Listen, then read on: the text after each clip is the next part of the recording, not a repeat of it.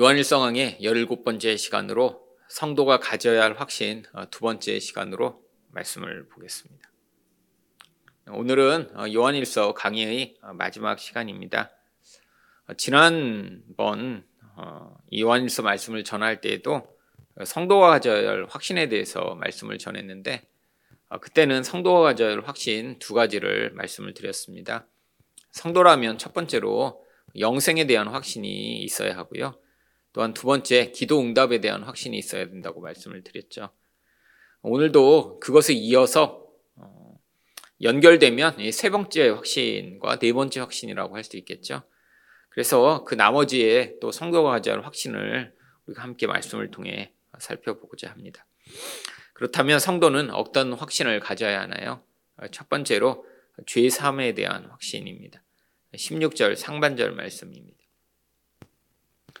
누구든지 형제가 사망에 이르지 아니한 죄 범하는 것을 보거든 구하라.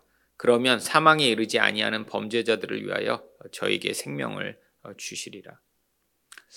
이 주님의 뜻대로 구하는 어, 기도 가운데 가장 중요한 것은 어, 바로 하나님이 응답하신다라고 하는 것입니다. 그런데 그 중에서도 또한 중요한 것은 바로 하나님이 이 죄 사함에 대한 간구에 응답하신다라고 하는 것이죠. 사실 어떤 사람이 죄를 짓는 것을 보면 어떤 반응을 하는 것이 가장 일반적인가요? 정죄하거나 혹은 판단하는 것입니다. 아, 왜 이렇게 잘못했어? 음, 저거는 죄야. 저거는 문제가 있어 라고 판단하기는 아주 쉽죠. 그런데 어, 사실 그런 죄를 범하는 사람을 보면서 어, 그 사람의 죄의 용서를 간구하는 것은 어, 정말 참 성도만이 할 수 있는 것입니다. 그런데 이 죄범한 자를 위해 기도한다라고 하는 것은 바로 이 구원의 공동체성을 보여주는 것이죠. 이 죄, 이 죄의 가장 강력한 속성 중에 하나가 그 죄를 저지르는 자는 자기 스스로 그것을 죄라고 어, 깨닫지 못한다라고 하는 것입니다.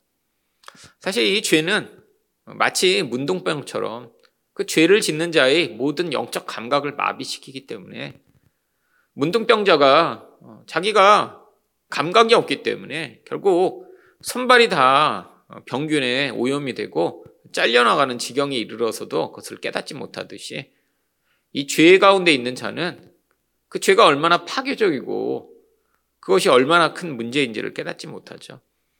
결국 우리가 교회로 모여야 하며 또 공동체로 함께 해야 되는 중요한 이유가 여기에 있습니다.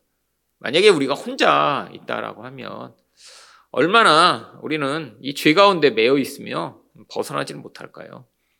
결국 성숙했다라고 하는 것, 참 성도라고 하는 것은 이런 연약한 자들, 죄 가운데 있는 자들의 죄 사함을 위해 하나님께 간구해야 한다라고 하는 것입니다. 그런데 바로 그 간구가 무엇을 위한 간구인가요? 하나님이 생명을 어, 주심을 간구하는 것이죠. 결국 성경에는 어, 이런 가장 대표적인 예가 바로 베드로의 모습으로 나옵니다. 베드로 또한 시험에 빠지고 이렇게 타락하게 되었을 때 예수님이 이 베드로를 향해 기도하셨습니다. 누가복음 22장 31절과 32절을 보시면 시모나 시모나 보라 사탄이 밀 까부르듯 하려고 너희를 청구하였으나 그러나 내가 너를 위하여 네 믿음이 떨어지지 않기를 기도하였으니 너는 돌이킨 후에 네 형제를 굳게 하라. 이 가론 유다는 어, 이미 어, 이렇게 타락하여 영원한 죽음으로 갔지만 이 베드로는 회복의 가능성이 있었습니다. 그래서 예수님이 어, 그를 위해 기도하셨죠. 근데 바로 이절에 무슨 이야기가 나옵니까? 바로 사망에 이르지 않는 죄를 범할 때 이렇게 기도하라라고 이야기를 합니다. 바로 그래서 16절 하반절과 17절에는 이 죄에는 두 가지 종류가 있다라고 설명을 하죠. 사망에 이르는 죄가 있으니 이에 대하여 나는 구하지라 하지 않노라. 모든 불의가 죄로 돼 사망에 이르지 아니하는 죄도 있다. 죄 가운데 사망에 이르는 죄와 사망에 이르지 않는 죄가 있다라고 합니다. 사망에 이르지 않는 죄에 대해서는 바로 회복하고 생명을 얻기를 구하지만 이 사망에 이르는 죄에 대해서는 그렇게 하지 말라라고 이야기를 하죠. 본문에서는 이 사망에 이르는 죄가 무엇인가 명확하게 어, 더 설명하고 있지 않습니다. 그런데 이 신학성경을 보면 아, 이렇게 확실하게 영적 사망, 하나님과 이렇게 분리된 자가 저지른 죄악에 대해 몇 가지로 설명을 하고 있죠. 그렇다면 어떤 죄가 이런 영적 죽음이 명확한 죄일까요? 첫 번째는 바로 성령을 회방하는 죄입니다. 마가복음 3장 28절에 30절을 보시면 내가 진실로 너희에게 이르노니 사람의 모든 죄와 무릇 회방하는 회방은 사심을 얻되 누구든지 성령을 회방하는 자는 사심을 영원히 얻지 못하고 영원한 죄에 처하느니라 하시니 이는 저희가 말하기를 더러운 귀신이 들렸다 함이로라.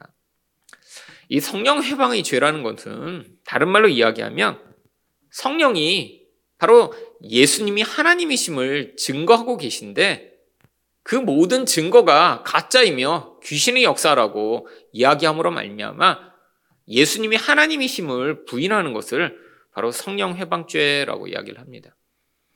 결국 성령을 통해서 우리 예수님이 하나님이시라는 사실이 증거되고 있는 그 상황 가운데 왜 이 바리새인과 서기관들은 그것이 귀신의 역사라고 지금 부인하고 있을까요?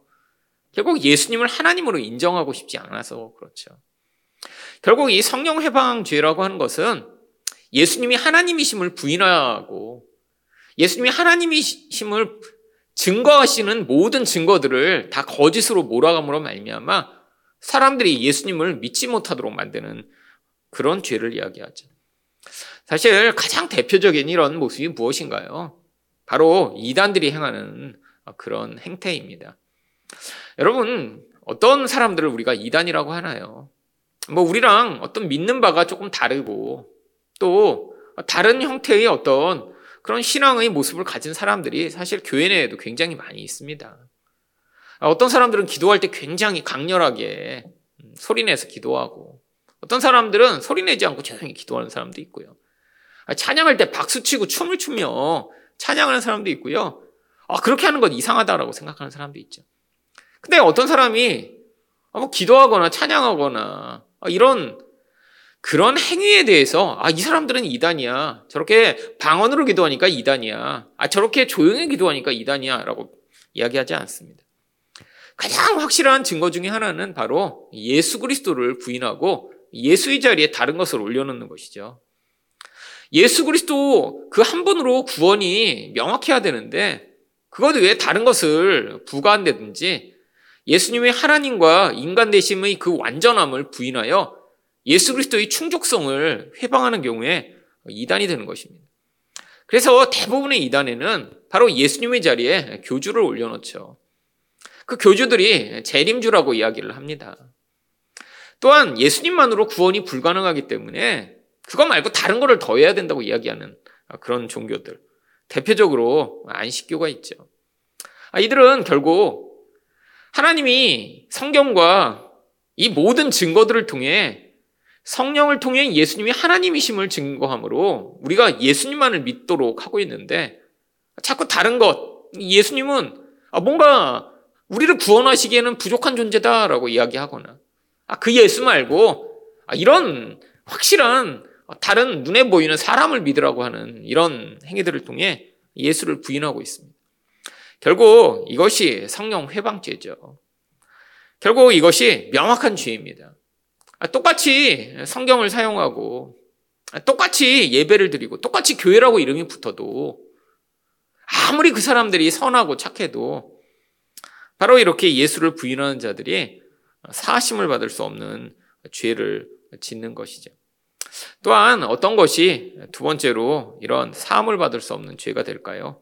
히브리서 6장 4절부터 6절에 보시면 한 번 비침을 얻고 하늘의 은사를 맛보고 성령에 참여한 바 되고 하나님의 선한 말씀과 내세의 능력을 맛보고 타락한 자들은 다시 새롭게 하여 회개케 할 수 없나니 이는 자기가 하나님의 아들을 다시 십자가 못 박아 현저히 욕을 보입니다. 아, 이것은 이미 구원받은 사람이 이렇게 타락하게 됐다라고 하는 이야기가 아닙니다. 아니 이런 영적 은혜를 한번 경험했다라는 거예요. 여러분 이런 영적 은혜라고 우리가 생각하는 많은 것들을 심지어는 타 종교에서도 경험합니다. 많은 사람들이 뭐 하늘을 막 이렇게 봤다. 아니, 다른 사람들도 심지어는 기독교가 아닌 곳에서도 아, 이렇게 뭐 천국 경험을 하는 사람들이 있죠. 특별히 몰몬교에서 아, 이런 천국 경험을 하는 사람들이 굉장히 많습니다. 몰몬교는 명확한 이단이거든요. 근데 이 몰몬교는 그래서 뭐 천사를 보거나 천국을 경험한 사람들이 엄청나게 많아요. 다른 데보다 책을 찾으면 이 몰몬교에서 나온 이 천사 이야기나 이 천국 경험 이야기가 훨씬 더 자료가 많습니다. 아, 그러면 그들은 어떻게 된 것인가요? 이런 거죠. 그냥 영적 경험을 한 거예요. 여러분, 영적 경험이라는 것은 이 인간이 감각의 세계에 묶여 있는데 그것을 넘어서는 어떤 영향력이 인간에게 미칠 때 그 감각적 자극을 통해 영적 세계에 대한 어떤 자극이 그 본인이 가지고 있는 어떤 틀에 의해서 경험되는 것을 의미합니다. 감정적으로 풍성한 사람은 다양한 감정을 맛볼 수도 있고요. 상상력이 풍성한 사람은 다양한 상상의 그 결과들을 그런 영적인 신비한 경험을 통해 맛볼 수 있죠. 근데 이렇게 교회 다니는 사람 가운데 진짜 이렇게 성령을 통해 거듭나지 않고도 이런 경험을 할 수 있다는 거예요. 하늘의 은사도 경험하고 성령의 그런 역사에도 참여한 것처럼 되고 말씀도 은혜를 받아 아, 눈물도 흘리기도 하는데 근데 결국은 어떻게 된다는 거죠? 본질 자체가 구원받은 자가 아니기 때문에 결국 나중에는 하나님의 아들을 못 박아 현저히 욕을 보이는 배교하는 자리에 서는 자들이죠. 결국 겉모습은 유사할지 몰라도 아, 이렇게 타락하여 아, 이렇게 하나님을 부인하고 예수 그리스도를 모욕하는 자들은 사실 사망에 이르는 죄에 빠진 자들이고 이런 자들은 구원이 불가능하다라고 하는 것입니다.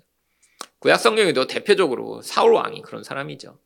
왕이 되기 전에 이렇게 하나님의 영이 그에게 강력하게 내려 선지자들과 함께 예언을 하고 아 이렇게 놀라운 신적 경험을 합니다. 근데 나중에 어떻게 되나요? 결국 하나님 앞에 그렇게 반역하는 행위를 하며 결국 비참한 최후를 맞이하게 되죠. 결국 우리 가운데 아, 이렇게 우리가 판단하기에는 올바른 것 같지만 아, 이렇게 하나님이 몇 가지 증거들을 통해 인간의 판단이 아니라 이렇게 하나님이 그것이 선인가 악인가를 판단하시고 어, 결국 사망에 이르는 죄가 있다라고 말씀하고 계신 것입니다. 그럼에도 불구하고 아, 이런 뭐 이단적인 행위를 하거나 또 아, 이렇게 완전하게 예수를 부인하는 사람이 아니고는 공동체적으로 함께 기도하여 하나님이 그에게 생명을 주실 것들을 간구하는 것이 바로 이 교회의 성도된 그런 의무며 어, 책임이라고 할 수 있는 것입니다. 두 번째로 성도는 어떤 확신을 가져야 하나요? 참 하나님이신 그리스도 안에 있다는 확신입니다. 18절 상반절 말씀입니다. 하나님께로서 난 자마다 범죄치 아니하는 줄을 우리가 아노라. 이 어, 요한 일서에서 요한은 여러 차례 마치 예수를 믿는 사람은 어, 전혀 어, 죄를 짓지 않는 것처럼 묘사를 하고 있지만 제가 여러 차례 말씀드렸지만 예수를 믿으면 죄를 짓지 않는다는 것이 아니라 계속해서 그 죄 가운데 머물 수 없다라고 하는 것입니다.